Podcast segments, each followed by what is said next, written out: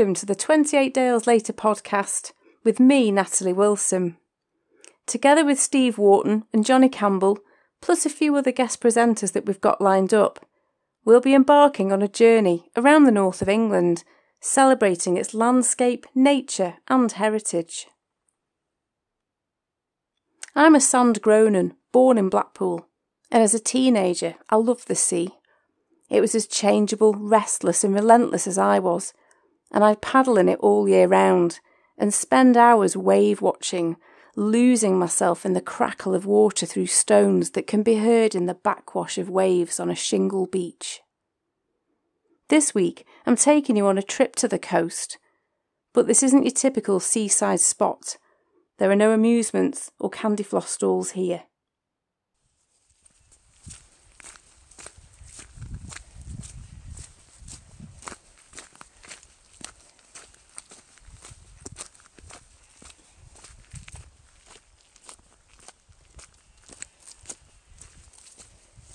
Well, I thought today I'd come out to the coast, to the edge of Morecambe Bay. There's a couple of places I'd like to get to today. So I'm just on foot and I'm just walking a stretch of the Lancashire Coastal Way from Glasson Dock. And this is going to bring me out at Cockersands Abbey. I'm glad I've put my big boots on today because it is pretty soggy underfoot. And I'm just crossing through some really nice farmland, some lovely fields with some huge hawthorn trees alongside, plenty of nettles, few sheep, and lots of bird life. Morecambe Bay is a very unique and important habitat. Around 120 square miles of sand flats and mud flats are exposed at low tide and covered again on most high tides. There's more than 5% of the UK's total area of salt marsh right here. As a result, Morecambe Bay supports one of the biggest overwintering and passage populations of wading birds and wildfowl in Britain. Around one quarter of a million birds winter here, travelling from as far away as Iceland, Canada, and Siberia to feed on the rich local menu. I'm really glad I've made my way out here today. It's been probably a couple of years since I was last here, and I'd forgotten just how peaceful this spot can be. When I arrived earlier, I timed it to arrive just after high tide, and it was really grey and miserly, and the visibility was pretty low. And there was no real contrast in what you could see. But as I've walked along to the Abbey, it's really cleared and lifted, and the tide is receding and it's revealing huge stretches of sand, all these sandbanks and flats. Cockersands Abbey, originally built in 1184 as a hospital for lepers. It was founded by a gentleman called Hugh Garth, also known as the Hermit, and he was held in high regard locally. He asked the community for contributions to build this hospital, and so it was. It was known as the Hospital of St Mary on the Marsh because all this land here is marshland. At some point over the years, the land was drained but prior to that, it was quite treacherous to reach the building itself. Over the years, the purpose of this building changed from that of hospital to priory, and a short time later it became an abbey. Records show that in 1496 the abbot of Shap had to hire a guide to help him cross the marsh so he could reach this far flung building. Although it seems lovely and tranquil today, you can easily imagine this place on a stormy winter's night, rain lashed and wind battered, with no protection at all against the weather, and in every peril of flooding. The sea regularly wore away at the walls, and an abbot once wrote to Richard II to tell him that every day the monks were in danger of being drowned and destroyed by the sea. The remains of the abbey show that it was built from local red sandstone, readily available easy to work with, and good for carving. Unfortunately, it was also quick to weather and crumble, so in later years local gritstone was used.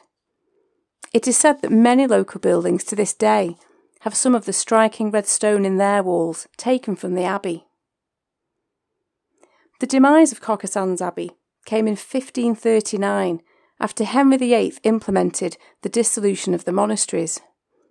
It should have happened a little earlier, as the Crown was empowered to dissolve smaller monasteries, but some creative accounting was done to show that the abbey had a much higher income than was truthful, and so it was spared a while longer. Opposite the abbey, a good stone's throw away, stands Plover Scar Lighthouse, eight metres tall and over 170 years old. It is one of a pair of leading lights that used to guide ships from Morecambe Bay into the Lune estuary and on to Glasson Dock or Lancaster.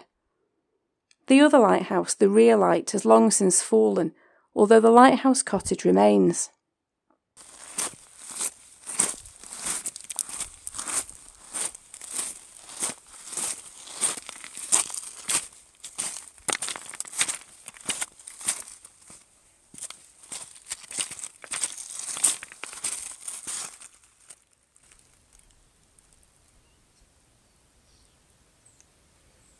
It's so beautifully peaceful here.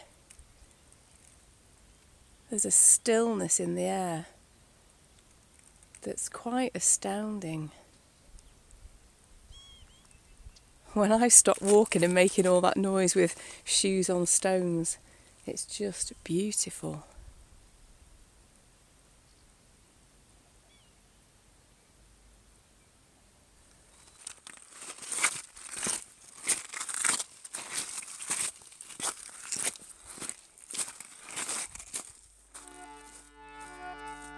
By the middle of the 1700s, Lancaster was one of the largest slave trading ports in England.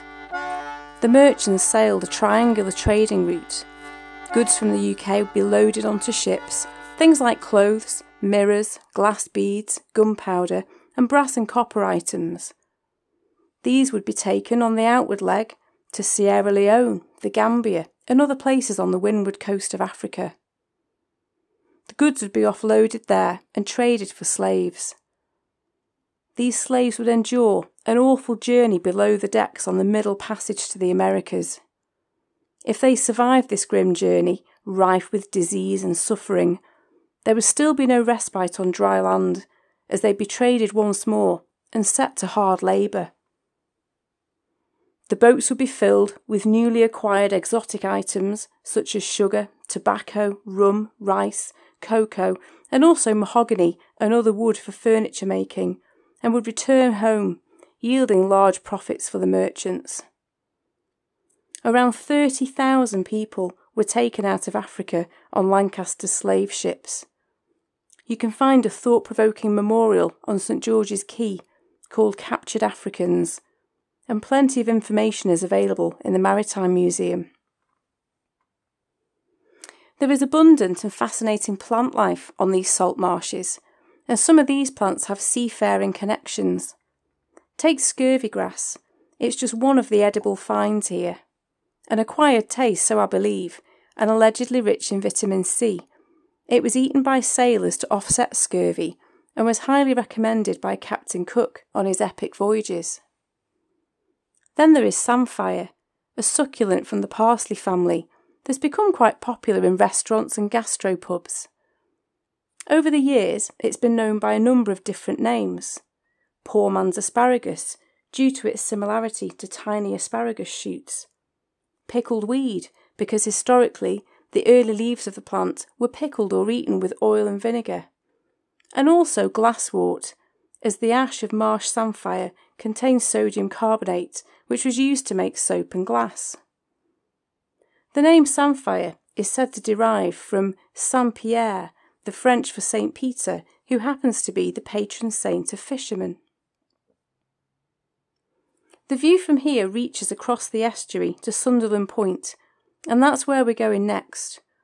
Although it's only about a mile away directly, it's about 13 miles to drive round, probably take me over half an hour driving through the centre of Lancaster and out west past Overton.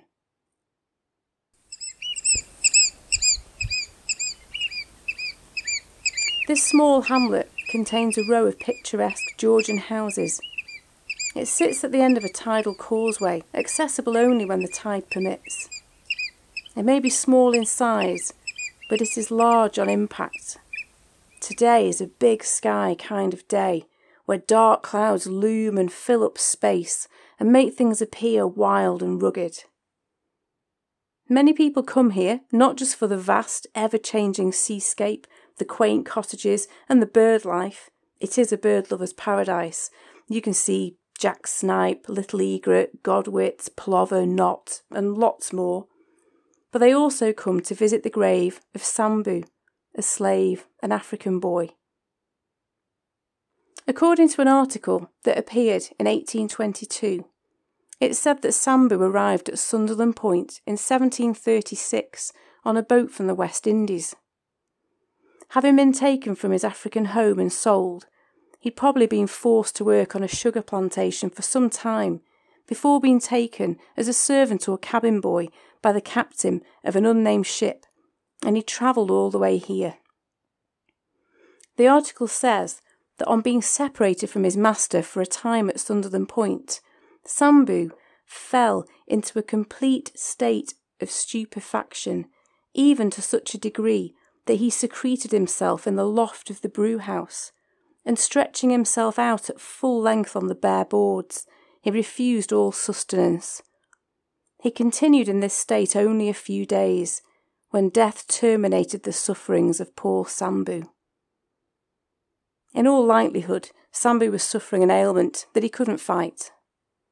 Either way, he was not permitted to be buried in the consecrated ground over the way at Overton, and instead was buried by sailors in a grave in a lonely dell in a rabbit warren behind the village, within twenty yards of the seashore, whither they conveyed his remains without either coffin or bier, being covered only with the clothes in which he died.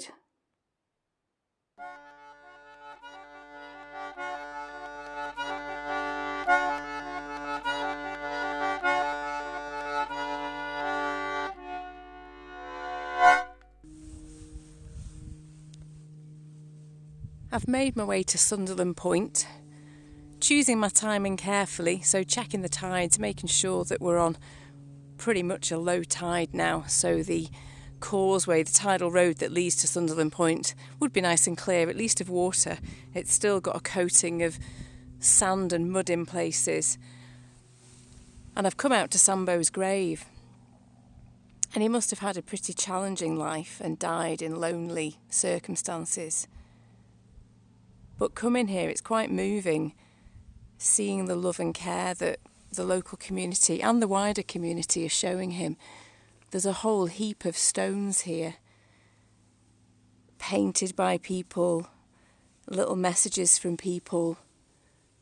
We love Sambo, love Eva and Alex. There's a rambling group that have left a slate plaque I come to this peaceful and beautiful place to give thanks and enjoy this charming, delightful, special burial ground. It is a very curious spot. On this little bit of land, Sunderland Point, meaning to be sundered from the land, and it's just a kilometre from where I was earlier today over at Cockersands Abbey. And it seems so far looking now. I can see the side of the Plover Lighthouse. The sun's come out. Lots of cows round here on the marshes. You probably just heard them. What a place to rest.